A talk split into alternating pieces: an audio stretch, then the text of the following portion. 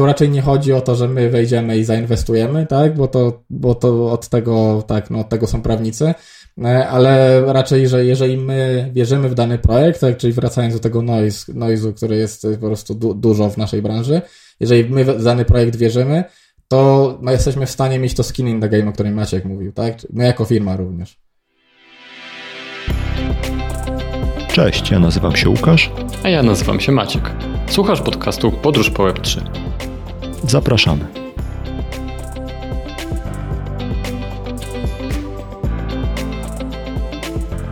Dzisiaj naszym gościem jest Konrad Jarociński, CEO CAD Labs. Cześć Konrad, bardzo fajnie, że do nas dołączyłeś. Cześć, miło mi, że jestem z wami. E, powiedz nam i naszym słuchaczom troszeczkę więcej o, o swoim backgroundzie, jak, jakbyś mógł się po prostu przedstawić, skąd przychodzisz, że tak powiem, i do nas, i do świata Web3, a potem chciałbym trochę porozmawiać o tym, czym się CAD zajmuje, bo to jest y, super ciekawe i bardzo wydaje mi się mało popularne i taka mało popularna branża, także opowiedz coś nam o sobie. Jasne. Tak, ja, tak jak wspomniałeś, ja, ja zajmuję się teraz um, ogarnianiem tak naprawdę całej firmy CADLabs, bo, bo Chief Operating Officer tak naprawdę Chief Ogarniacz, tak jak w naszym języku i, i ta, ta, o, ta rola jest bardzo... Tak jest. Więc ta, ta rola jest bardzo szeroka, ale no zanim trafiłem do, do Web3, no to, to ta moja przygoda była dość zawiła. E, mój background to jest taki, zawsze, zawsze byłem na skraju biznesu i technologii, tak? To w tym się czułem najlepiej. Zaczynałem jako analityk danych, pracowałem blisko, e, blisko klientów w zrozumieniu, jakie są dane i do czego ich można użyć. E, z czasem przeszedłem na tą, tą ścieżkę menedżerską. Jeździłem sporo po świecie, bo, bo tak naprawdę przez 10 lat pod, pod, od studiów nie było mnie pewnie z 8,5 czy 9, 9 w, w kraju e, na początku, na początku właśnie jako analityk danych, od Hiszpan Hiszpania, e, Stany, tak półtora, półtora roku właśnie spędziłem w Kalifornii. Później właśnie wszedłem na tą ścieżkę menedżerską e, w Emirates w Dubaju. Już zarządzałem zespołem tak około 20-osobowym, jeżeli chodzi o, o, o właśnie data science i, i zaawansowaną analitykę. E, później e, dużo w firmach serwisowych spędziłem w życiu, tak naprawdę, bo, bo i prowadziłem i skalowałem zespoły. E, tutaj właśnie też spędziłem w Nowej Zelandii, gdzie, gdzie tworzyłem nowy zespół Data Science. Półtora roku, półtora roku to trwało. No i w pewnym momencie ze względów rodzinnych wróci, wróciłem do kraju. Jestem teraz w Łodzi, tam gdzie się urodziłem. Pracuję zdalnie już ponad 3 lata i, i bardzo, bardzo mi to odpowiada. E, teraz, teraz właśnie jako CEO of CAD e, I tak, myślę, że, że to taka, taka ścieżka nie web, web free native na pewno, tak? Nie, nie, nie Nieoczywista na pewno. Nieoczywista, tak. Nie, nie zaczynałem od, od kopania bitcoina, ani, ani też nie, nie jestem w krypto od zawsze, tak? Więc, więc myślę, że tutaj to pokazuje, że nie trzeba być, e, nie trzeba być od samego początku w, w, w krypto, żeby w tym krypto móc pracować. Ale to, to, to jest super ciekawe. Nasz podcast się nazywa e, Podróż po Web3, no i ty napodróżowałeś się, zanim trafiłeś do tego Web3. Do Web3. Do, Będę się nazywać podróż do Web3. Do Web3, tak, ale, tak. ale powiedz, bo to mi wygląda jak taki pattern u ciebie, no bo tyle lat spędziłeś za granicą i to po takich różnych lokalizacjach. Nie zagrzałeś miejsca, wiesz, 8 lat w jednym miejscu, tylko to była taka wieczna podróż. Y, zanim przejdziemy przejdziemy, wiesz, dalej technicznie, to czemu tak? Czy to był jakiś taki y, mm, model, który sobie założyłeś, że chcesz trochę świata zwiedzić przy okazji pracując? No bo wiesz, tuż po studiach wyjechać i od razu, y, wiesz, cały świat praktycznie wzdłuż i wszerz, to jest raz super ciekawe, ale jestem ciekawy również tego, czemu tak? No na pewno nie, nie było to planowane, tak? To nie jest tak, że ja, ja licznik sobie odpalałem o półtora roku, fajnie, dobra, jedziemy dalej. Nie, na, na, na pewno tak minutnik. było. Tak, minutnik, tak. Dobra. Trochę tak to wyszło, bo jak się, jak, jak, jak spojrzałem kiedyś i przeanalizowałem, to półtora roku to był taki sweet spot, że ja po prostu e, albo coś się działo w życiu, że, że trzeba było jechać gdzieś indziej, albo po prostu stwierdzałem, że to nie jest do końca miejsce dla mnie i i, i ruszałem dalej, tak, więc e, zwykle to się wiązało z tym, że albo dostałem nowy projekt, tak, bo, bo swego czasu e, po prostu tam, gdzie, gdzie rzuca, rzucał mnie pracodawca, jeżeli chodzi o projekt na dłużej, tam, tam zostawałem, tak, było z Hiszpanią, tak było ze Stanami, a później to już były bardziej moje decyzje. Czyli Dubaj, Dubaj i Nowa Zelandia to już no na pewno Dubaj to było super ciekawe doświadczenie, jednak po nim stwierdziłem, że, że chciałbym się przenieść troszeczkę w inne miejsce, gdzie, gdzie nie wiem, jest troszkę inna natura, więc takie drobne rzeczy czasem decydowały, tak, no to um, nie, nie zawsze było tak, że po prostu to było super wszystko zaplanowane, ale tak, tak, no miałem tak, że nie potrafiłem zagrać dłużej, dłużej w, w jednym miejscu e, żyć, no i, i tak, na, na koniec y, tak czy inaczej wróciłem do miejsca, gdzie się urodziłem, e, więc to, to, to też e, gdzieś, to akurat myślę, że było trochę planowane, gdzieś, gdzieś docelowo zawsze czułem, że e, tu chciałbym zapuścić korzenie, a przynajmniej w Polsce i, i, i, i trochę czasu w tym spędzić, a to się zbiegło też, no nie wiem, z poszerzeniem rodziny, więc, więc to tak dużo rzeczy się na, to, na, na tą historię złożyło. A wiesz co, a to jeszcze zanim przejdziemy w te tematy Web3, bo to faktycznie jest super ciekawe, jak tego słucham. Jaką masz perspektywę? No bo mieszkałeś i w europejskich krajach, i w Ameryce, i to w Kalifornii, w, jakby w Mekce e, wszystkiego, co technologiczne i startupowe, i na rubieżach świata, że tak powiem, w Nowej Zelandii, i w Dubaju, który no, słynie z tego, z czego słynie Dubaj. E, powiedz, i tak z perspektywy czasu, jak na to patrzysz, z perspektywy Polski, czy to jest tak, że tych miejscach dałoby się mieszkać tak z twojej perspektywy i to by było coś, gdzie byś się dobrze czuł, czy to są raczej takie miejsca, które z perspektywy, no powiedzmy Polaka tutaj są raczej ciekawostką y, turystyczno-digital-nomadową, ale miejscem do życia są trudnym, nieciekawym albo w ogóle takim Wiesz wyzywającym. Co, na przykład Kalifornia była zawsze moim marzeniem, jak, jak byłem dzieciakiem, to, to marzyłem o tym, żeby tam osiąść, tak, i, i wiesz, no, człowiek słuchał punk rocka, jak, jak tam chodziłem po ulicy, to mówię, to, to jest to, tak, ale no z czasem człowiek Surfing? E, tak, też by, to, tak, trochę, trochę było, tak. Ja, ja też głównie mieszkałem w Sacramento, także to jest dalej już od oceanu, e, więc tego lifestyle było troszeczkę mniej, tak, ale, ale była szansa zostać w Kalifornii, tak bliżej San Francisco i, tej, także, um, także myślę, że z, czasem po prostu zauważyłem, że trawa jest zawsze bardziej zielona po drugiej stronie ulicy, nie? Zawsze, zawsze to jest bardzo oczywiście subiektywne i, i gdzieś są miejsca, gdzie czuję, że mógłbym osiąść, tak? Na przykład jakby Nowe, Nową Zelandię wziąć tak, wiesz, e, tak zarzucić wędkę i przyciągnąć ją trochę bliżej Europy, żeby za, został klimat i to wszystko i byłoby nie 26 godzin lotu, no to nie zastanawiałbym się długo, tak? Bo było, było, nam, było nam tam super. Ale, ale no, docelowo myślę, że gdzieś tam, nie wiem, na Kalifornii się trochę zawiodłem, tak? To, to, to nie było miejsce, gdzie, gdzie chciałbym spędzić e, całe życie. Tak, mógłbym tam wrócić na parę lat, ale, ale, ale nie, nie na całe życie. A nie masz teraz takiego wrażenia, że wiesz, y, zaczerpnąłeś taką, wiesz, pełną piersią y, świata y, w stolicach de facto, no powiedzmy technologicznych, tak? I wróciłeś do Łodzi, gdzie Łódź nie ma dobrego PR-u nawet w Polsce i Jasne. nie dusisz się? No nawet w Łodzi nie ma nawet dobrego PR-u, tak. są filmy. nie, no wiesz, ale chodzi mi o to, że mm, nie dusisz się, wiesz, tak zupełnie małe miasto trochę się wyludnia. Myślę, że nie, bo na co Myślę, dzień, że się nie duszę ze względu na to właśnie, że pracuję zdalnie i gdzieś mogę sobie, zbudowałem sobie właśnie to, ten styl życia, gdzie gdzie i, i, mogę sobie pożyć na, dział, tak, pożyć na działce, popracować z działki. E, mogę pojechać sobie gdzieś, po, polecieć po Europie z, z rodziną i, i, zrobić workation, tak? Więc myślę, że to gdzieś balansuje, gdzie jestem, jestem na swoim, w miejscu, gdzie, gdzie się czuję e, dobrze, tak? Oczywiście, no Łódź, jak, jak, jak, tak jak wspomniałeś, no, ma, ma taki, jak i inny PR, tak? Ja się, ja się tu czuję ok, tak? Nie, nie jest to moje idealne miejsce do życia, ale, ale ma bardzo dużo plusów. Rozmawialiśmy przed nagraniem, że pracowałeś w MicroStrategy, który dzisiaj słynie z tego, że e, ex-CEO, obecnie executive chairman, czyli pan Saylor, skupuje bitcoiny i generalnie na tym zbudował promocję tej firmy w ostatnich latach, ale to było przed tym, jak ty tam pracowałeś, więc jestem ciekawy, w którym miejscu ty się zetknąłeś z tymi tematami Web3 i jak tak, ta droga no jak, jak ja pracowałem w MicroStrategy, to raczej mieliśmy troszeczkę in, in, inną wizję Michaela, on był trochę innym miejsc, e, etapu w życiu, e, na innym etapie w życiu.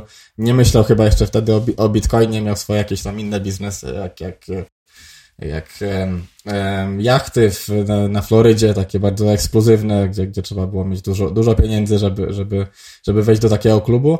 E, więc ja tak naprawdę z y, pierwsze gdzieś tam, pierwszy moment, kiedy usłyszałem tak na poważnie o, o, o Web3, to było pewnie w 2016. E, I, i nie, nie, to nie był moment, kiedy ja czułem, że, że chcę, chcę w to inwestować. Miałem, miałem e, ani, ani, ani inwestować, ani wchodzić, jeżeli chodzi o, o pracę. Tak? Nie, to nie był czas, kiedy ja to jeszcze rozumiałem na tyle, żeby stwierdzić, ok, to jest to. Gdzieś to we mnie kiełkowało i, i za każdym razem, jak zmieniałem pracę, to, to miałem taki czek. Czy to już jest ten moment, żeby wchodzić w Web3, czy nie? Tak? Sobie po prostu rozpisywałem sobie za i przeciw i jeżeli to, nie czułem tego, tak, nie czułem tego wcześniej, bo, bo pewnie nie miałem wystarczająco czasu, żeby zrozumieć, jak to, jak mechanika cała działa. E, I w pewnym momencie, jak już, jak już e, zacząłem dojrzewać, tak, przez ostatnie dwa lata już tak to we mnie kiełkowało na ba bardzo poważnie, bo, bo, bo czy, czy, czy inwestowanie, czy czytanie o tym, to, to jednak, jednak zaczęło to mieć większy sens i poczułem, że tak, to, to jest ten moment, E, wchodzę all in, tak, już nie tylko konsultacje czy, czy mniej, mniejsze jakieś rzeczy, ale chcę, żeby to był mój, mój, że tak powiem, pełnoetatowe zajęcie. Ale to jak się przeciąłeś? A to od czego zacząłeś? No, zaczą, zacząłem, podejrzewam, jak, jak, jak większość od, od, e, od paperu bitcoinowego po przeczytaniu, jak, jak to działa i kup, kup, kup, kupnie bitcoina i ethera. E, to był taki jakaś pierwsza rzecz, która gdzie, gdzie stwierdziłem, że e, też mnie zmotywuje, żeby więcej się na ten temat dowiedzieć, tak? Zainwestowałem tyle, że czułem, że, e, że jest to, jest to fajny początek, ale też mnie motywowało, żeby być po prostu... Skin in the game. Dokładnie, skin in the game. A to miałeś tak, że jak wchodziłeś w te tematy Web3, to było coś, co cię tak zafascynowało pod względem czy to finansowym, czy technologicznym, czy tym filozoficznym, że było tak coś, że czułeś, że to z tobą zarezonowało i było takim no, pierwszym krokiem? Bardziej filo filozoficznie, tak? Myślę, że e, decentralizacja jako ruch mnie najbardziej tu zainteresowała, szczególnie, że sporo moich klientów z przeszłości to były, to były firmy, które, mm, tak, czy StratFi, gdzie, gdzie rzeczywiście pracowałem z bankami. Widziałem też, w czym jest problem od podszewki, tak? Gdzie gdzieś gdzieś czułem właśnie praca z klientami na przestrzeni lat też mi pokazała, ile w, w web, web tu tak naprawdę rzeczy było nie tak. E, nie mówię, że Web3 jest idealne, tak? I nie wiemy w jakiej formie to, to przetrwa i czy przetrwa, tak? Bo pewnie jesteśmy na takim etapie, że mamy jakieś tam swoje, każdy ma swoje przemyślenia, ale gdzieś ta szansa, że, że możemy zrobić coś lepszego, to było coś, co stwierdziłem, to nie, to, to jest to, tak? To jest, e, E, to jest to, muszę, muszę w tym wziąć udział, bo, bo będę żałował, tak? Jeżeli nie, nie spróbuję, bo myślę, że to jest e, z perspektywy następnych pokoleń coś, co dla mnie, co, co powoduje, że ja e, wstaję, wstaję z łóżka po prostu z, z bananem na buzi, że, że, że mogę w tym działać. A to jest dosyć ciekawe, ciekawe sorry Łukaszu, ale bo dużo ludzi, z którymi albo my rozmawiamy tutaj w podcaście, albo czytam ich historię na, na, na, no powiedzmy na Twitterze czytam ich historię, ale na przykład czytałem nie dalej jak wczoraj um, taki y, krótki życiorys um, CTO, znaczy byłego CTO Sushi, um, to, to są na przykład ludzie, którzy są strasznie na przykład spa, sparzeni z systemem bankowym, bo oni albo pracowali na przykład w banku, albo się ocierali o bankowość, albo mają złe doświadczenia z, wiesz, z instytucjonalnymi finansami, powiedzmy. Ty trochę liznąłeś tego od strony takiej, powiedzmy, um, analitycznej e, i i ja mam takie wrażenie, że taka duża grupa osób, które wchodzi w krypto i na poważnie i, i coś buduje i coś zmienia, a nie tylko, wiesz, handluje, tak? No bo to, to, to, to nie jest ta kategoria osób, no jest strasznie sparzona i szuka takiego leku w tym web free, e, które pozwoli trochę to, wiesz, skruszyć y, tą skorupę, Pytanie brzmi, co jest nie tak z tym tradycyjnym systemem finansowym, że ludzie stamtąd uciekają. No myślę, że e, wiadomo, jak internet e, przez lata ewoluuje i, i, to nie jest tak, że, że, że chyba wszyscy nie liczyliśmy, że zrobimy coś dobrze za pierwszym razem, tak? I myślę, że to jest po prostu kolej, kolejna ewolucja. Ja tak, no ja zgadzam się. Ja, ja widziałem sporo takich przykładów, które e, u klientów, gdzie po prostu patrzyłem na to, mówię, kurde, no, no nie, nie jest mi z tym dobrze, że jestem tego częścią, tak? To nie powinno być zrobione tak. To, to te dane powinny być, należeć do, do nas jako użytkowników. To nie, nie powinno iść w tą stronę. I, I gdzieś ta lampka się paliła od czasu do czasu tak po, poważniej e, i stwierdziłem, że to po prostu długo, długofalowo mi nie będzie dobrze z tym, jeżeli nie spróbuję poszukać lepszej drogi. I to jak już tak opowiadasz, że robiłeś to w taki metodyczny sposób, że sobie rozpisywałeś, jakie są plusy, jakie są minusy, czy to już czas, to jak to się stało, że stwierdziłeś, w 2022 roku, y, w przededniu y, wielkiej bessy na krypto, że wchodzisz w to all-in i że wchodzisz akurat do CAD W sensie, dlaczego akurat tam i dlaczego w tym momencie dokładnie? Ja, ja powiem tak, no, zanim wszedłem do, do, do Web3, zacząłem sobie rozpisywać, gdzie jest moje poten- gdzie jest potencjał, żebym ja dał na jak największą wartość, tak? Bo, bo chciałem, jeżeli wchodzić w coś takiego, to tam, gdzie rzeczywiście ja mogę wejść i pokazać, że i przełożyć jakieś, jakoś moje doświadczenie na, na nowe, tak? Czyli to, to, na czym się sparzyłem, właśnie jak może, może spostać z tego coś nowego.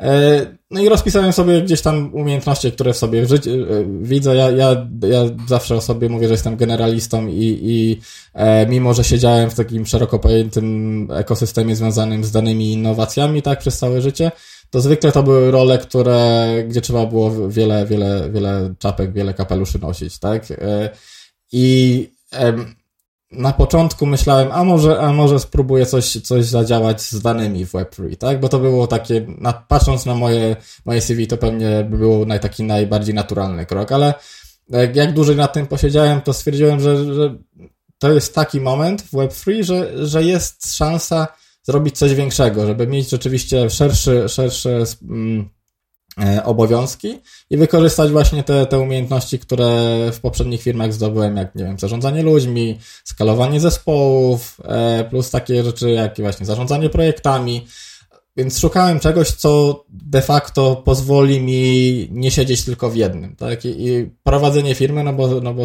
CEO w dużej mierze jednak e, w, u nas prowadzi, prowadzi firmę, to jest to właśnie to połączenie, którego szukałem, więc no ja, ja też e, większość moich poprzednich prac e, to była już kwestia networku, tak? To już, już e, ja zwykle też się sparzyłem w życiu, więc stwierdziłem, że że chciałbym następną, kolejną następną pracę, żeby była z, z sieci kontaktu i tak też było, tak, że, że, e, że moje, gdzieś tam moje CV wylądowało w, w, w, w Cadlabsie, no i stwierdziliśmy, że pogadamy. Ja nie wiedziałem wtedy, wtedy czym Cadlab się zajmuje. My e, trochę dalej też nie. Po... No i mam nadzieję, że za, zaraz troszeczkę to, to, to będzie jaśniejsze, ale tak, no to było, ja też wtedy, nie, tak jak wy, tak, Te, tam, tamten był moment, że wiedziałem, co to jest token, wiedziałem oczywiście, co to, co jest token engineering, tak wy, wysokopoziomowo, ale, ale dopiero jak poznałem, jak, jak, jak ekipa pracuje, e, to stwierdziłem, że no to jest super, tak? To jest naprawdę mega innowacyjne i to jest, um, jest praca z ludźmi, którzy są, no, jako osoby są fascynujące, tak? Są tak inteligentni i tak, mają taki skillset, którego jak ja sporo widziałem, tak, tak, takich właśnie jednorożców to, to w zespole to nie widziałem, mm. więc z tego się bardzo cieszę. To wszyscy siedzą i mają rogi na głowie tam. Jak dzwaniacie się na Zoomie, to się na kamerach nie mieszczą. A to powiedz, czym, co robi CADLabs i jakie tam są takie obszary, e, które CADLabs to jest firma usługowa. My zajmujemy się inżynierią systemów i inżynierią tokenów dla, dla firm zdecentralizowanych. I, i, czyli tak naprawdę wspieramy projektowanie i modyfikowanie skomplikowanych systemów. To, to myślę, że od tego moglibyśmy zacząć, bo skomplikowane systemy to jest tak naprawdę um, to jest core tego, co my robimy. Bo, bo skomplikowany system to może być wszystko, tak? Wszystko, z czym mamy problem ze zdefiniowaniem, bo na przykład nie jest liniowe, tak? Ma tyle zmiennych, że, że nie jest to, nie jesteśmy w stanie to łatwo wytłumaczyć, jak to działa, tak? Więc to e, możemy mówić o rzeczach tak, jak, jak, nie wiem, mrowisko jest, jest skomplikowanym systemem, albo nie wiem, system, gdzie jest em, zwierzyna i ich pożywienie, tak? No, po, po, to myślę, że to jest taki bardzo obrazowy przykład, gdzie możemy E, gdzie wam to trochę mogę opowiedzieć. Zwierzyny, powiedzmy, że jest określona ilość zwierzyny, tak, mamy populację z, z konkretnego zwierzęta, zwierząt i mamy pożywienie, które oni mają w, w swojej gdzieś tam okolicy, tak, więc no, możemy opisać populację, że ona też zależy e, zwierząt od tego, ile jest tego pożywienia dostępne, oczywiście on, e, ta populacja będzie się zwiększała, jeżeli będzie, będzie, będzie się rozmnażać, tak, i tu zasadnym pytaniem jest, jak długo taki, taki system jest w stanie się sam utrzymać, tak? I, I tutaj oczywiście tych zmiennych jest bardzo dużo. Jak szybko roś, rośnie pożywienie, tak? Zakładając, że to jest taki właśnie roślinne bardziej. Um, ile, ile tak naprawdę, jak, jaki szybki, szybki jest przyrost naturalny, jaka jest pogoda, tak? Jaka, tych zmiennych jest, jest multum, więc, więc wyobraźcie sobie, że to jest taki obrazowy przykład e, skomplikowanego systemu, który my, e, oczywiście tutaj w, w kontekście Web3 staramy się e, zmapować, zrozumieć, zmapować, optymalizować, pomóc optymalizować, żeby po prostu takie a przepraszam, czy ja dobrze rozumiem, że to działa w taki sposób, że przychodzi do was firma, czy też nie wiem, DAO powiedzmy i mówi, mamy taki problem, że no nie wiem, mamy taki system zależności, jeśli chodzi o to, ile się tokenów generuje, nie wiem, co rok, jak się tam stejkują i tak dalej, i wy próbujecie to opakować w jakąś formę hmm, takiego równania z wieloma zmiennymi, i w jakiś graficzny sposób przedstawić tak, żeby oni sobie potem suwaczkami mogli dopasować coś, co będzie generowało kreskę na tak, wykresie tak, taką, jaką by chcieli tak osiągnąć. To, to tak? stwierdzić, tak? bo my na koniec dnia, jeżeli na przykład pomagamy e, projektom optymalizować to, co oni robią, no to patrzymy na jakie są dla nich kluczowe wskaźniki, tak? Czy to jest e, liquidity, tak? Poziom, tak? Czyli pomagamy, e, pomagamy biznesom na przykład zadbać o to, żeby tak naprawdę są, mamy dwa, dwa typy projektów, z którymi pracujemy. Jeden to jest Greenfield, nie ma nic jeszcze, budujemy, czy budujemy nowy token, czy budujemy cały ekosystem. A drugi typ to jest, że już coś mają, albo czują, że jest problem, albo, albo są na tyle dojrzali, żeby zacząć wcześniej no, na ten temat myśleć, tak? Bo to nie, nie jest oczywiste. Ja myślę, że jest dobra analogia na to, gdzie jesteśmy w Web3. Tak, dla mnie to jest taka rakieta, która nas powinna, jest w stanie wynieść na Marsa, tak? Gdzie, gdzie po prostu technologia, czy, czy ludzie już pracujących, jest, jest szansa, żebyśmy po prostu dolecieli, dolecieli do tego Marsa. Ale w tym momencie, co się dzieje, to tak jakbyś byś wziął, nadmuchał balon i nie, go nie zawiązał, tylko go puścił i on się tak odbija od ściany do ściany, tak? I zamiast dotrzeć tutaj na tego Marsa, to on się po prostu obija po drodze. Więc my mamy mega potencjał, który jest jeszcze nie, nie do końca um, w dobrym kierunku, jeszcze dobrze ukierunkowany, więc będzie ewoluował. I my tak patrzymy na te niektóre projekty, tak? Bo one mają potencjał robić kapitalne rzeczy, tylko niektórzy, co też historia ostatni, z ostatnich miesięcy pokazała, no niektórzy po prostu na ten temat albo nie myślą, albo uważają, że że, że to zrobili, tak? Nie zrobili to tego pewnie wystarczająco dobrze, bo wiemy jak, jak w decentralizacji. Chcesz powiedzieć, że Terra no, nie, nie, była nie u was tak. klientem? E, myślę, że e, to jest e, i też nie wiem, też nie wiem z kim współpracowali, tak? Bo też pewne rzeczy nie, nie wychodzą na światło dzienne, przynajmniej albo nie są potwierdzone. Bo może, może mieli jakiś zespół, może mieli zespół wewnętrzny, tak? Może, e, znaczy tych teorii co do Tery możemy też do tego wrócić. Do, teorii do te, co do Tery jest, jest... Ego foundera tam było zespołem. E, no właśnie, tak, więc tutaj tych sytuacji nie, nie do końca związanych z tokenomią, tak, czy, czy z, czy z e, inżynierią finansową jest, jest dużo, tak, więc jak, jak mamy mamy właśnie taką terrę, tak, czy, czy jakiś inny ekosystem, no to oni mogą szukać, ok, jak możemy zoptymalizować nasze tokeny, albo ile tych tokenów powinno być, a jak ktoś jest od samego początku, no to, to, e, to myślę, że znaczy to jest super, tak? To jest super, jeżeli ktoś myśli od samego początku e, o takich rzeczach. A to są projekty, które do Was przychodzą i mówią: Słuchajcie, będziemy potrzebować tokenu w tym projekcie, pomóżcie nam go zaprojektować. E, tak, bo jeszcze tak, no to jest, to jest, my mamy, my wtedy łączymy tak naprawdę to nasze inżynierskie, piony inżynierskie i doświadczenie pracy ogólnie z tokenami z ich zrozumieniem problemu biznesowego, tak? No bo oczywiście to jest, e, to jest zawsze taki ta współpraca. To nie jest tak, że oni przychodzą, weźcie mi tu, zaprojektujcie token, ile ma być, tylko zawsze to jest jakaś tam wspólna praca. Wiesz co, tylko zastanawiam się, jak to się ma do tego, że no, historie krążą po rynku o tym, że fundusze VC kupiły te tokeny jeszcze zanim cokolwiek się tam wydarzyło e, i tak naprawdę to no tam już są rozdana jest ta pula tokenów i wiadomo, że oni muszą mieć X, no nie? I to, czy to po prostu czyni kompleks system jeszcze no, bardziej kompleks pewnym, systemem? Tak, w pewnym sensie tak. Myślę, że to też zależy od typu, typu projektu. Są niektóre, które są dużo bardziej transparentne i mówią od samego początku, tak? W procentach jest pokazane ile... I, i widzimy tego coraz więcej, tak? Więc myślę, że to jest bardzo pozytywny pozytywna rzecz, że, że coraz więcej projektów nie ukrywa tego, jaki jest podział tokenów. I, i tutaj, tak, poza taką typową tokenomią, która jest bardziej troszeczkę studium, y, trochę bliżej ekonomii, y, aniżeli, aniżeli tego, co my robimy, tak, znaczy my też, to, też, też się tym zajmujemy, ale naszym korem jest jednak ta inżynieria tokenów i inżynieria skomplikowanych systemów. Myślę, że połączenie tych dwóch metod to jest coś, co długofalowo projektom daje, daje przewagę, że, że są i stabilne, i że ich, ich efekty są, e, są odpowiednie. Moje ostatnie pytanie z tej serii brzmi: jak się wycenia taki projekt?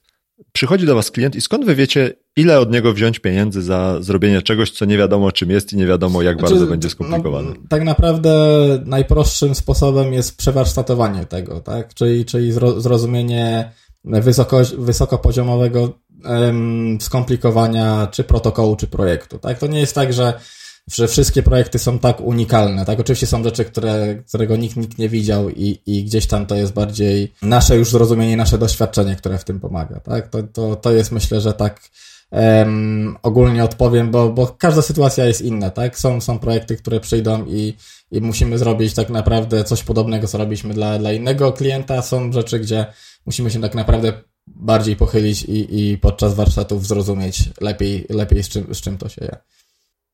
Okej, okay, Konrad, to chciałem teraz zapytać, to wiemy, czego czasami ludzie nie robią, a jak powinien wyglądać taki proces um, książkowo? Um, mamy firmę, która dopiero planuje wypuścić token i co taka firma powinna zrobić, żeby zminimalizować ryzyko jakiejś katastrofy?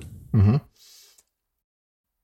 Myślę, że e, my zaczynamy od, od, od takiego etapu, który nazywamy projektowanie systemu, tak? czyli zrozumienie wszystkich wszystkich zmiennych w całym ekosystemie, czyli mapujemy ekosystem nie tylko takie wewnętrzne rzeczy, jak elementy projektu, które są istotne, ale wszystkie z ekosystemu, czy to jest na przykład, jeżeli ktoś wypuszcza token na Ethereum, tak, no to jest częścią całego dużego ekosystemu i bardzo dużo zmiennych na to wpływa.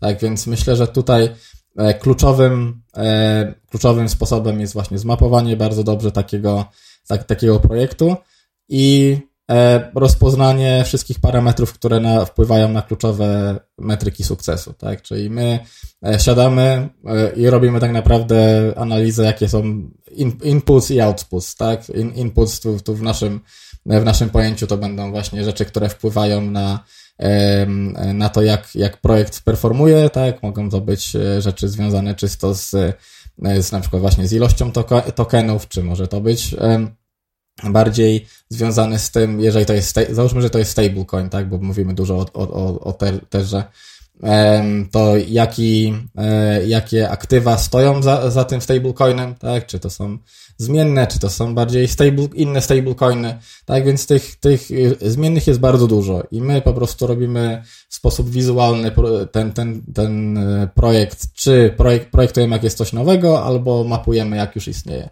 I na, na podstawie tego jesteśmy w stanie stwierdzić, ok, wiemy już jak ten system wygląda i z czasem jesteśmy w stanie stworzyć model, który będzie symulował różne zachowania.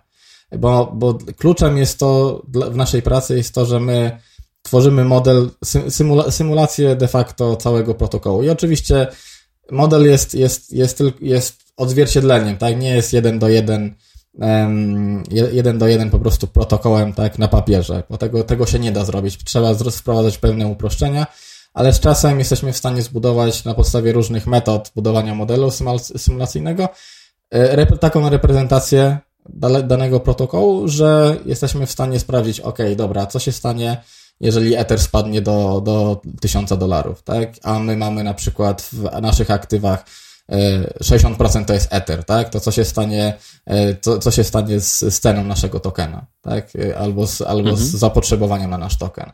E, więc to są takie realne przykłady.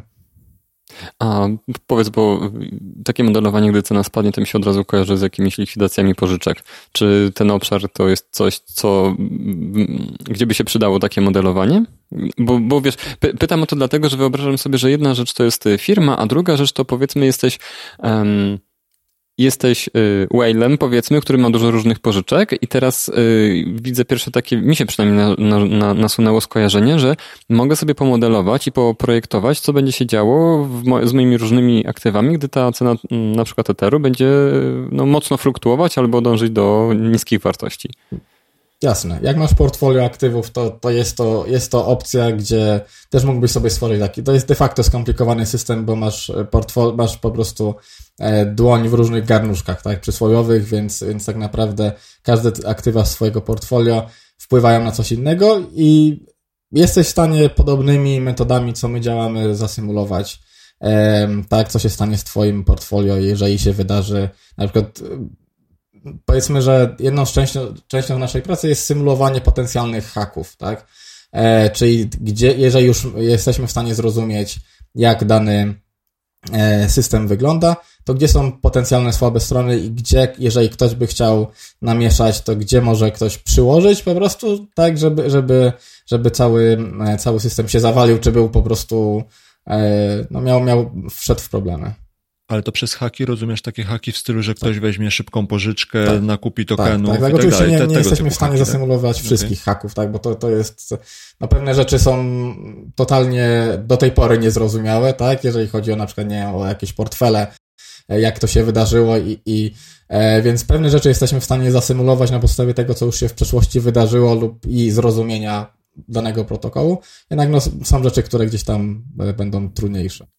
A powiedz to pokrywacie też kod jakimś mm, rodzajem testów, czy to jest tylko i wyłącznie analiza takich e, logicznych elementów, które można wyciągnąć z systemu, powiedzmy, ale nie dotykacie samego kodu właśnie pod kątem haków takich w kodzie? Tak, no jest to, jest to element tego, że, że bardzo często smart kontrakty są analizowane przy okazji takich właśnie projektów, tak? Czyli, czyli czy, czy my, czy zespół wewnętrzny u klienta analizuje smart kontrakty pod pewnymi y, tam szczegółowymi zasadami, czy, może, czy to może wpłynąć na, na stabilność tak, protokołu. Więc to, to, jest, to jest gdzieś tam częścią tego, całe, tego całego problemu.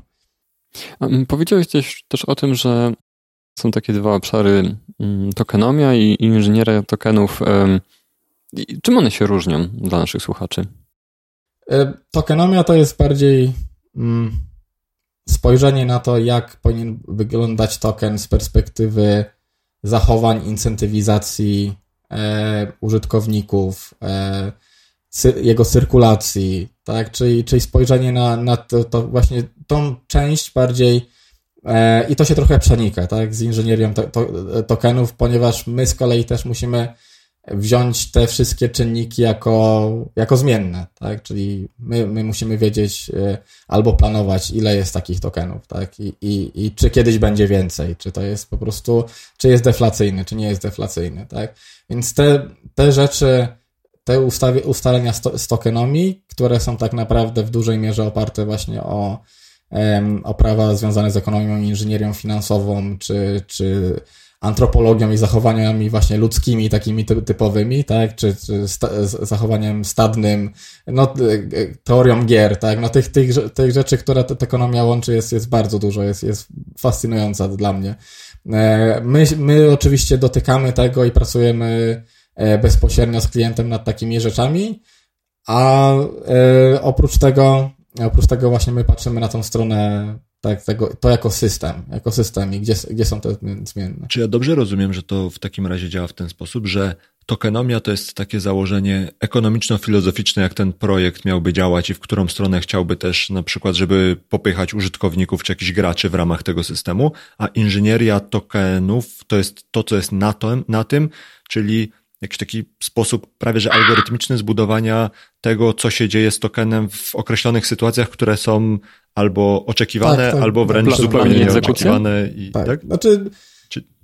może nie plan i egzekucja, ale właśnie myślę, że te dwa poziomy, o których Łukasz z, z, y, wspomniał, to jest to, tak? To jest, y, e, to jest właśnie metoda, projekt, metoda projektowania i metoda może trochę rzeczywiście z tą egzekucją masz, masz tutaj mać kurację.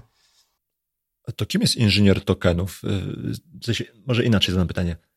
Jak znaleźć inżyniera, to, inżyniera tokenów i co on mhm. musi potrafić, żeby być faktycznie inżynierem no, tokenów? Jak, Im dłużej na ten temat myślę, tym coraz więcej rzeczywiście, jak się śmialiśmy, że z tych jednorożców u mnie na, na, na kolach, ale rzeczywiście trochę tak jest, bo tak jakby miał... Um, powiedzieć, e, czym, czym się właśnie taki inżynier zajmuje, albo jaki ma background, no to są tak naprawdę myślę, że trzy rzeczy. Pierwsze to jest taki typowy właśnie software engineering, czyli ten, ta część inżynieryjna z, z inżyniera tokenów, czyli niezależnie czy to... My, my działamy na przykład w Pythonie, tak? Mamy, mamy zespół, który e, kodzi w Pythonie i to jest u nas po prostu najważniejszy język.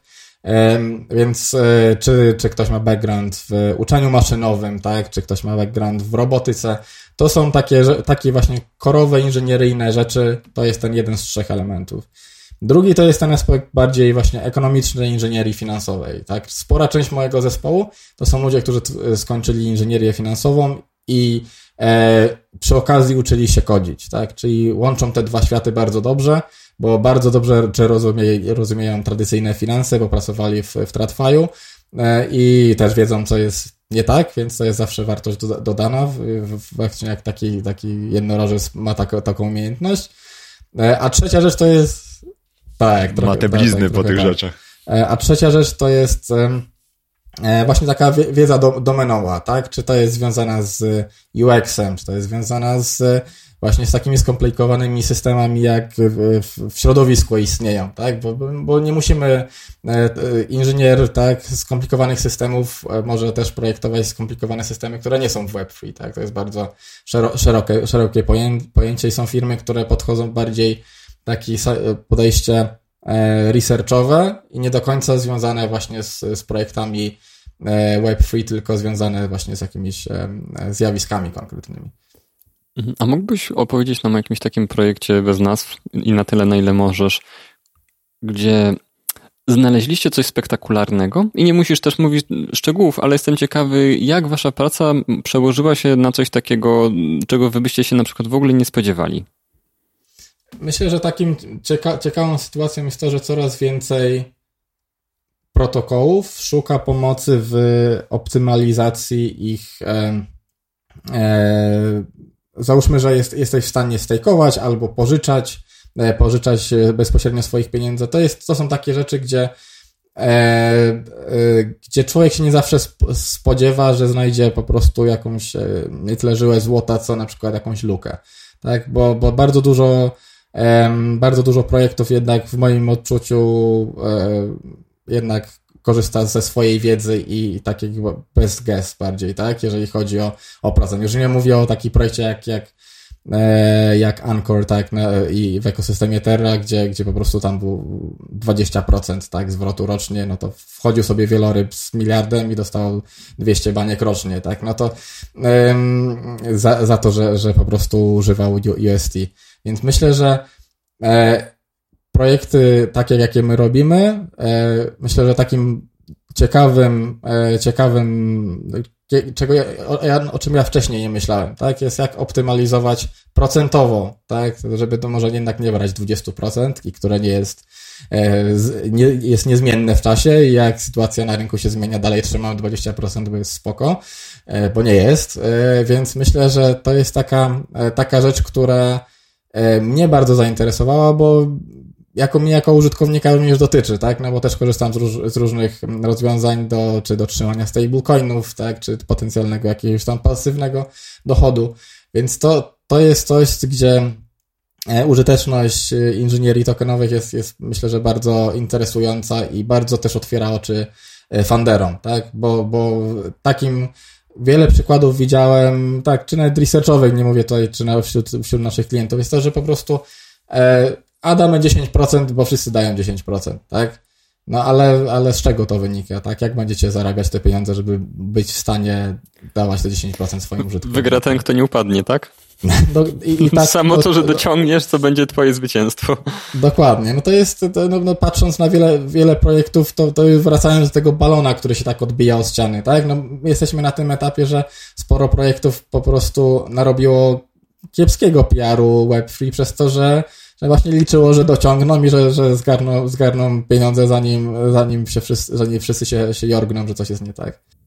My tutaj często rozmawiamy w naszym y, podcaście o hakach, błędach i rzeczach, które były proste post factum do, tak, spektakularnie nie, poszła. Gdzieś tam jakaś prosta, prosty błąd yy, był yy, u, u, u, mm, genezą takiego, takiego czegoś. Mówimy też o tym, że nie ma deweloperów i oni są dosyć yy, młodzi, ci, którzy do, dołączają do zespołów, że nie ma tej głębokiej historii, czy tam mm, takiej mhm. fundamentalnej e, wiedzy na ten temat. I czy wy jesteście w stanie wyłapać tego typu flows, że tak powiem, takie podatności, gdzie przychodzi junior, bo nie ma skąd wziąć seniora, bo oni się jeszcze nie seniorzyli, powiedzmy.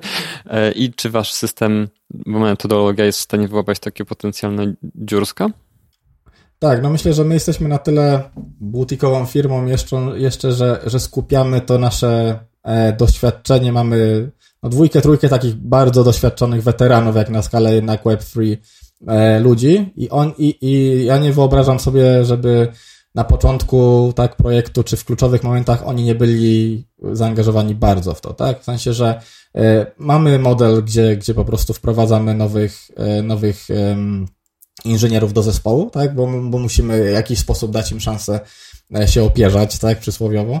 E, I, i muszą się mieć od, od kogo uczyć. No ja mam to szczęście, że, że, e, że mam dwójkę, trójkę takich, takich po prostu wymiataczy, którzy wiem, że jak, jak wezmą pod skrzydła nową osobę z, z moją pomocą od strony biznesowej, tak i projektowej, no, no to ja, ja wiem, że te, te rzeczy wynajdą, jeżeli tam są, tak? Nie, nie, nie czuję, że, że przeszło nam coś przez, przez palce, tak? I, i, to, i to jest super, super, bo, bo, no bo to nie jest tak, że my, my, my pracujemy z, z projektami, my nie mówimy e, tak, nie podejmujemy za, za nich decyzji i naciskamy przycisk, tak? To my dajemy e, analizy czy modele, symulacje, na podstawie których e, projekty mogą podejmować decyzje w oparciu o dane, tak? Myślę, że to jest taki kluczowe. No, opowiedz, co jest najtrudniejsze w Twojej pracy? Zarówno od strony, powiedzmy, stanowiska, które zajmujesz, ale też może tego, czym Wy się jako firma zajmujecie. Nie, nie chcę tutaj zawężać, tylko takie coś, co jest najtrudniejsze z punktu widzenia wiesz, twojego, twojego osobistego punktu widzenia. Z perspektywy pr pracy i firmy, to myślę, że największym naszym wyzwaniem jest to, że jest, jest du dużo tak zwanego noise, tak dużo bałaganu, jest dużo firm, których, które tak naprawdę są E, jesteśmy na takim etapie właśnie, że jest dużo firm krzaków, którzy gdzieś coś próbują zrobić, ktoś, jakiś VC się znajdzie z pieniędzmi i, i to kupi. Tak, przynajmniej tak było jeszcze przed, e, przed tymi spadkami, tak? Więc dalej, dalej problemem dla każdej firmy usługowej w Web3 myślę jest to, żeby tak dobierać klientów, żeby nie tylko nie stracić finansowo na tym, ale też na, na reputacji, umówmy się. E, bo to, to jest gdzieś ta część mojej pracy, gdzie, gdzie musimy podjąć, podjąć decyzję, która ma długofalowe skutki, tak? Bo, bo to nie o to chodzi, że y, to nie chodzi o to, że, że my się czegoś boimy, tylko raczej, że, że tak naprawdę, jeżeli ktoś chce zrobić e, e, właśnie uciec, zanim go, dorobi się, zanim ktoś zobaczy, że coś jest nie tak, i my tego nie zobaczymy wystarczająco wcześnie, no to my jesteśmy częścią problemu, tak? Po części, po części nie tak, tak ludzie mogą na nas patrzeć. To jest super ciekawe, bo nie wydaje mi się, żebym gdziekolwiek indziej słyszał tego typu zmartwienie, że jeżeli się podłączymy do klienta, obsłużymy, zrobimy projekt razem, to potem jak będzie problem, to on nas pociągnie w dół. Także to Wiesz, no spójrzmy na to z tej perspektywy. Y, firmy takie jak my ogólnie bardzo często biorą udział w życiu DAO, tak? Czyli, czyli pojawiają się na, na jakichś update'ach dla, dla społeczności, mówią nad czym pracują, bo to bardzo często jest tra transparentne. E, bardzo często takie projekty są na zlecenie DAO, tak? Czyli jest po prostu e, głosowanie i oni stwierdzają, słuchajcie, no mamy już ta, taki, te, tyle aktywów e, pod, pod, nami, musimy być pewni, że, że ryzyko jest zminimalizowane, że coś się stanie, tak? Więc weźmy firmę taką albo taką i, i niech, niech zrobią taki projekt i, i powiedzą, co, czego się dowiedzieli. Tak, więc to jest, moim zdaniem to jest, Web3 przyniosła, no obustro, jest, no to decentralizacja przynosi właśnie E, taką szeroką gamę odpowiedzialności tego, że, że bardzo dobrze, to, oni się rozwijają w tym momencie o oparciu o kontakty, tak? Jeżeli my, e, my coś, coś gdzieś byśmy zepsuli, tak, no to, to, to automatycznie tracimy dany kontakt. I to nie jest tak, że jak w Web2, gdzie jest po prostu tak, że, że tego jest bardzo dużo. Jedno pytanie off-topicowe z innej beczki. Powiedziałeś o tym DAO. A co się stanie, jak, jak e, jakby społeczność zagłosuje za jakąś yy, uchwałą, a nie wiem, to, ktoś tego nie wykona? Bo to jest zupełnie, nie wiem, to jest oczywiście zupełnie z innej beczki, ale jestem ciekawy, co by się stało, gdy ten team founderski, który powiedzmy ma jakąś mniejszość w głosach, e, no, była rezolucja powiedzmy, która każe im na przykład was zatrudnić i oni was nie zatrudnią, wiesz. Jestem ciekawy, czy czy wiesz, co może się wtedy stać, tak zupełnie off-topicowo?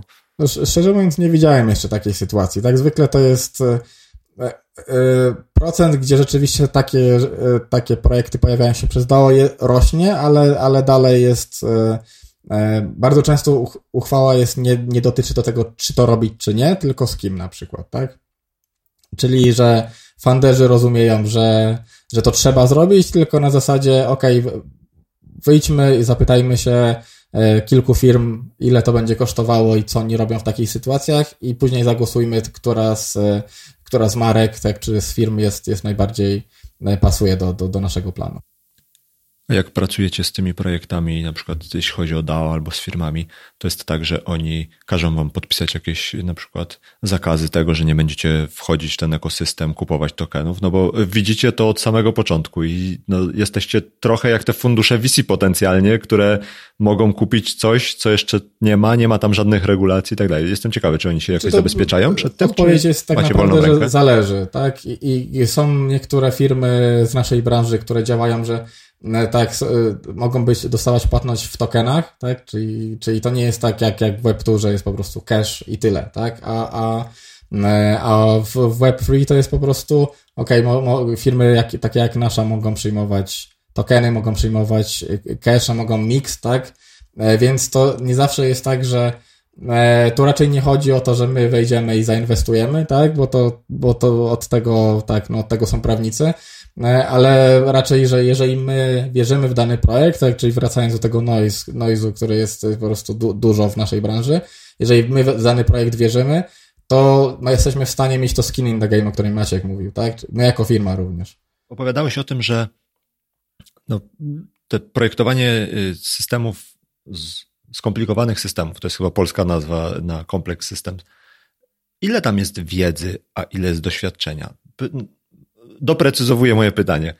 Czy to jest tak, że ktoś może wziąć sobie pięć książek, przeczytać, zdobyć wiedzę, wiem, tak jak z chemii powiedzmy, i to jest wystarczające, żeby on mógł zacząć być człowiekiem zaangażowanym w projektowanie systemów? Czy jednak jest tak, że, no nie wiem, trzeba zobaczyć 50 tych projektów, zobaczyć, gdzie one się wywaliły, zobaczyć wszystkie te rzeczy i dopiero wtedy realnie można zacząć być inżynierem skomplikowanych ja systemów. Ja uważam, że można zacząć być inżynierem i się przyuczać na podstawie różnych kursów, tak? Myślę, że to jest jak, ja tu widzę analogię do wszystkich inżynierskich stanowisk, tak? To, to tutaj myślę, że tym się niczym nie różni, bo, bo książki oczywiście pomagają, ale to, te, te wszystkie szramy i siniaki z, z projektów to jest to, co się liczy na koniec dnia, myślę, tak.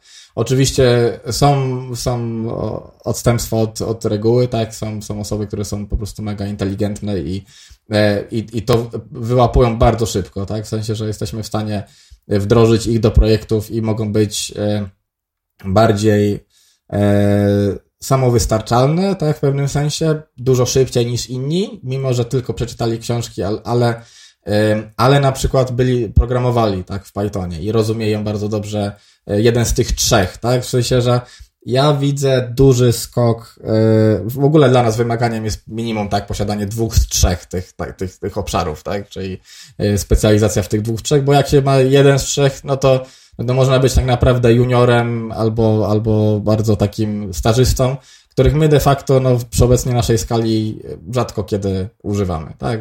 My potrzebujemy takich minimum regularów tak, rynkowo, którzy są w stanie, którzy jeżeli, jeżeli nie liznęli skomplikowanych systemów, to albo pracowali w TradFi, albo pracowali e, e, właśnie przy, przy, przy data science, tak? Więc to, to są osoby, którym dużo prościej będzie wejść, ale zanim bym ich nazwał właśnie inżynierami skomplikowanych systemów, no to jednak my na to patrzymy, ok, zrobiłeś z nami trzy projekty, to, to, to, to i to takie, takie konkretne, to znaczy, że, że ty jesteś dużo, dużo bardziej samodzielny i, i dużo bardziej możemy na tobie polegać.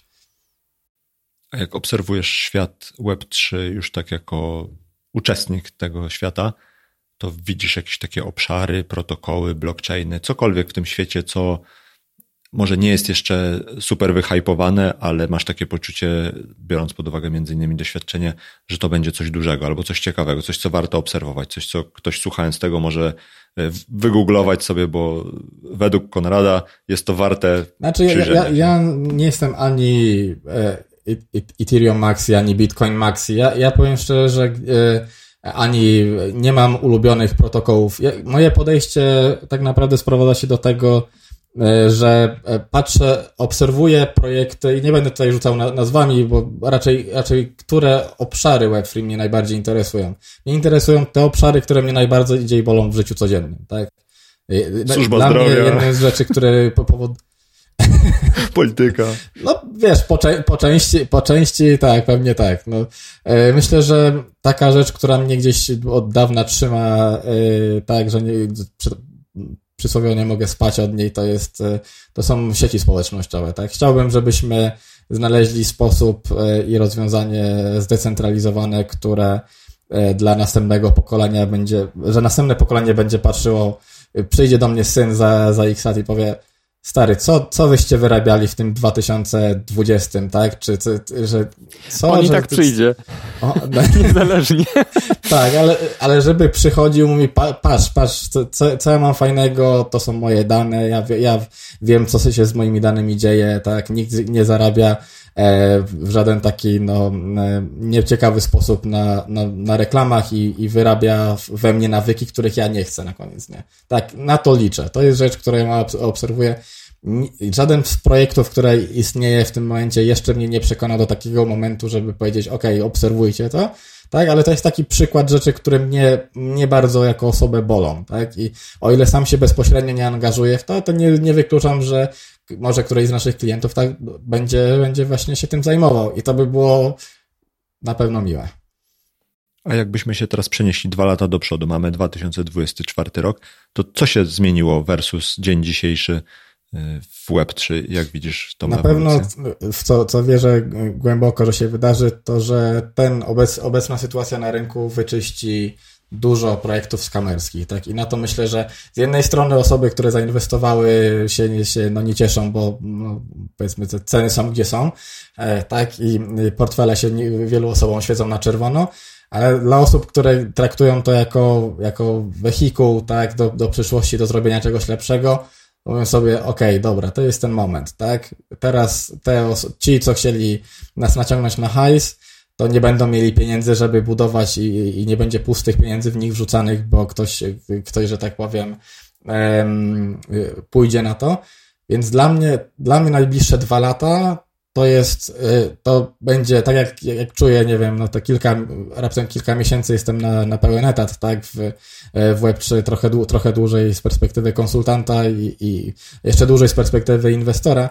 Tak teraz czuję, że rzeczywiście ta, ta zasada, że nie wiem, pół roku e, w Web3 to jest jak dwa lata w, e, tak, w, w świecie dookoła, e, więc czuję, że myślę, że sporo osób czuje ten moment, tak, że, że teraz powstaną te projekty, te Amazony naszego, na, na, naszych czasów, tak, tylko że w sposób zdecentralizowany i wierzę, że to się wreszcie stanie, patrząc na, na to, ile osób doszło w ostatnim roku do Web3 i pracuje, e, osób, które e, no, miały duże osiągnięcia w, w, w, poprzedni, w poprzednim życiu, to mnie to napawa olbrzymim optymizmem, tak? Ja sam nie, nie mówię wszystkim dookoła, hej, słuchajcie, rzucajcie swoją pracę i, i wskakujcie, wskakujcie do tego pociągu, który się rozpędza.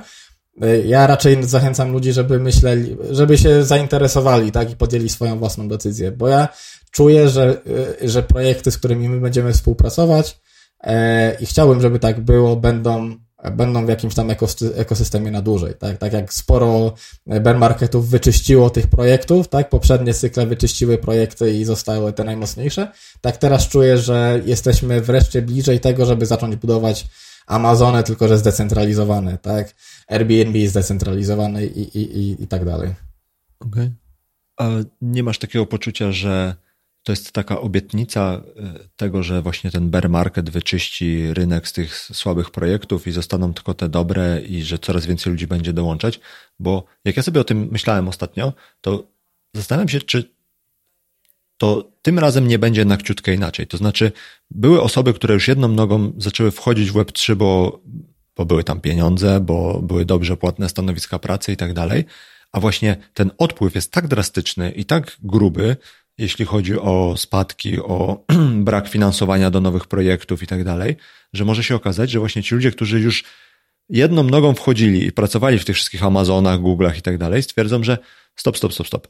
Nie będę tam wchodził, bo tam się zaraz mogą skończyć pieniądze, a tu w moim ciepłym Google, Airbnb czy czymkolwiek innym jest stabilnie, cieplutko, dalej generujemy 20 baniek czystego zysku rocznie, więc będzie ich stać na wszystkie rzeczy, które ja potrzebuję, a mam dzieci, rodzinę, domy i tak dalej. I że właśnie, właśnie ten taki drastyczność i poziom tej Bessy i to jak szybko ona przyszła, właśnie zatrzyma ten proces budowania i zostaną tylko ci tacy, którzy są już tak bardzo głęboko umoczeni, że tak naprawdę dla nich nie będzie innej alternatywy i mimo, że zrobili trzeci skamerski projekt, to będą robić czwarty, bo to potrafią i wiedzą, jak wyciągać pieniądze. A dlaczego o tym tak myślę? No bo zobacz, że w całym tym DeFi Summer, które było tam chyba w 2020 czy 2021, już się mylą te lata, to okazało się, że za częścią tych projektów stali goście, którzy albo byli w upadających projektach tam 2018-19, albo wręcz byli oszustami z kamerami, tylko no jakby oni znowu wrócili, bo oni są najbardziej z przodu tego wszystkiego, mają najwięcej doświadczenia, najwięcej kontaktów, oni często są też bardzo inteligentni i bardzo dobrzy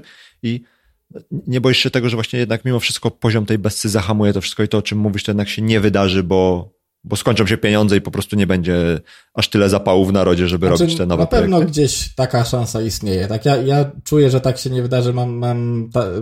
i powiem Ci dlaczego. Po, po pierwsze, tak, e, fundusze na poziomie A16Z, tak, to są fundusze, które zabrały olbrzymie pieniądze na czas bez, żeby wspierać te projekty, które rzeczywiście będą coś robiły, tak. Pytanie, czy zainwestują te pieniądze, no nie? Bo oni, to, że zebrali, to nie znaczy, że oni nie wszystkie znaczy, zaalokują w projektach. No, no, myślę, że, że tego się nie obawiam, tak? Myślę, że oczywiście może nie, nie wydadzą wszystkiego, tak, ale zebrali tyle, tyle pieniędzy, że, że E, że niech zainwestują część, to będzie, też będzie dobrze.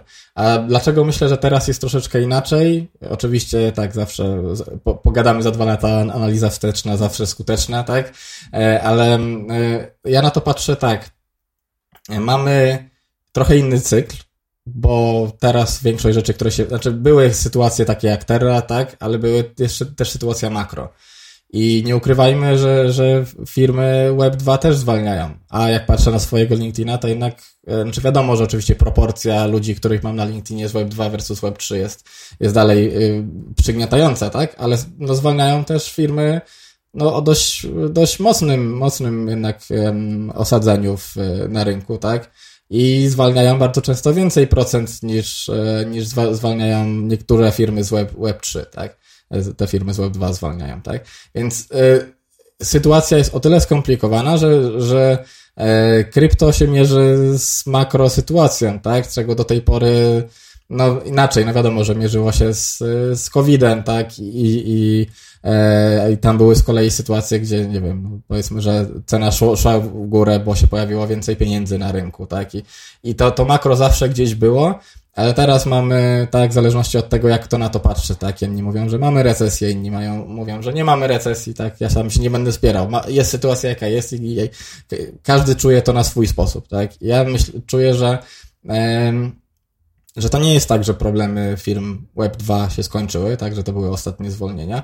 Nikomu nie życzę, żeby, żeby, żeby był zwolniony. Tak samo nie życzę, żeby firmy Web3, które mają dobre fundamenty, przestały funkcjonować. Oczywiście tak, tak może być.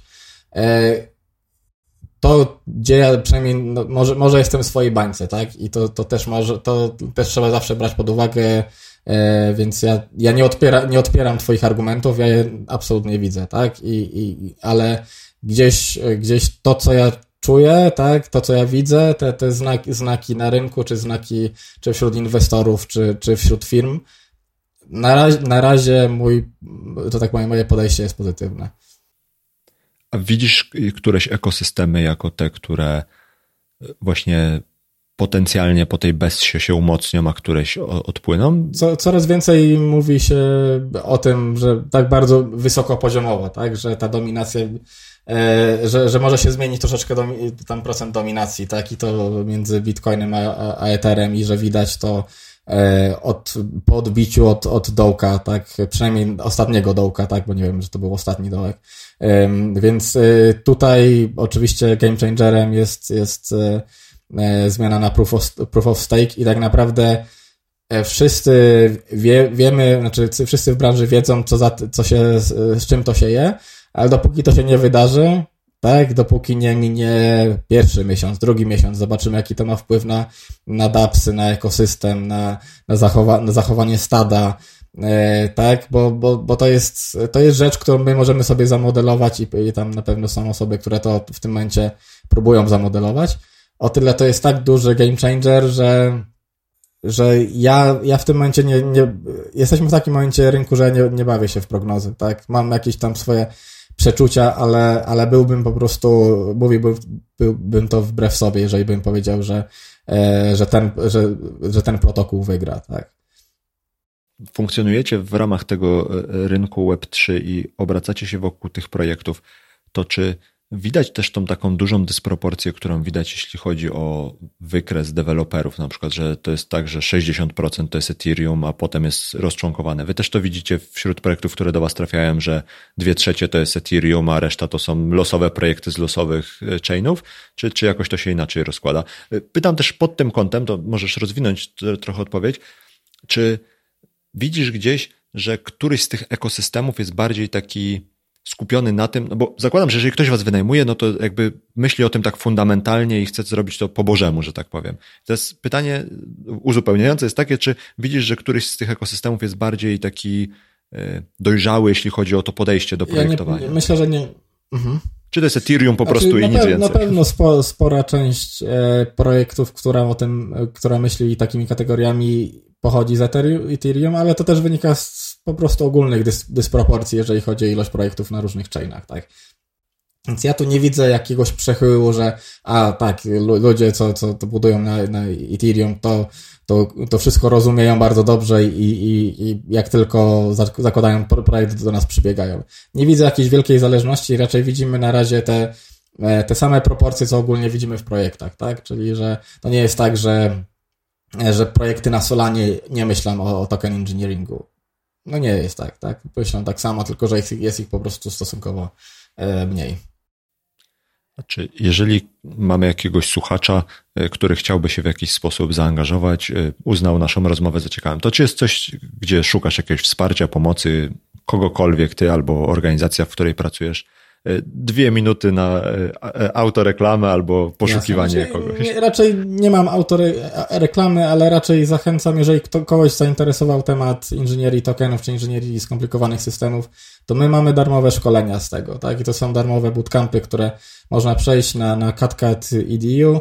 E, to, jest, to jest właśnie szkolenie, które powstało wewnątrz naszej firmy i my uży, używamy tego jako właśnie jako, dajemy to, to społeczności w celu poszerzania po prostu um, i szerzenia, szerzenia po prostu wiedzy z, z token, token engineeringu, więc za, zachęcam, jeżeli ko, kogoś to interesuje, ktoś zna Pythona, e, takim e, podstawowym stopniu albo najlepiej co najmniej średnio zaawansowanym, to myślę, że to są ciekawe tematy i sposób wejścia do świata Web3 też e, od strony technicznej.